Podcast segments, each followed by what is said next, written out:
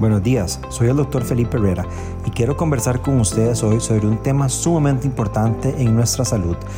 El 35% de la población de nuestro país sufre de hipertensión arterial. ¿Lo sabía? Realmente es un número muy elevado. Y lo más importante de esto es que hay un 31% de esas personas que sí lo saben y alrededor de un 5% que ni siquiera saben que tienen la enfermedad. Pero cuando hablamos de hipertensión arterial, ¿qué significa? Bueno, básicamente es tener la presión sanguínea elevada, por arriba de 130 sobre 80 milímetros de mercurio. Es una enfermedad que se desarrolla lentamente y puede estar relacionada a muchas, muchas causas.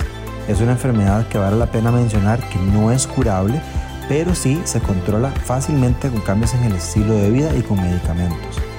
Realmente la mayoría de los casos se catalogan como hipertensión arterial primaria, es decir, no se sabe la causa.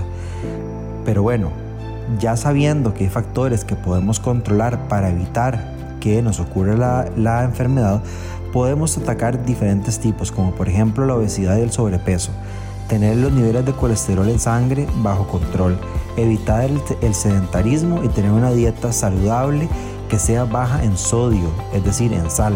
También tener un, una ingesta controlada de alcohol o evitarlo por completo, así como evitar el fumado. Todas esas cosas pueden generar que, se, que suframos de esta enfermedad con mucha más frecuencia. Recordemos que también hay un factor genético de por medio con el que no podemos lidiar. Es decir, la hipertensión arterial puede ser también hereditaria. Pero bueno, recuerden que es una enfermedad que si se controla, que si se trata a tiempo y que si el paciente sigue las indicaciones y se toma sus medicamentos al pie de la letra, puede prevenir infartos, puede prevenir incluso la muerte. Entonces, los invito a que se estén chequeando su presión arterial y lleven un buen control médico.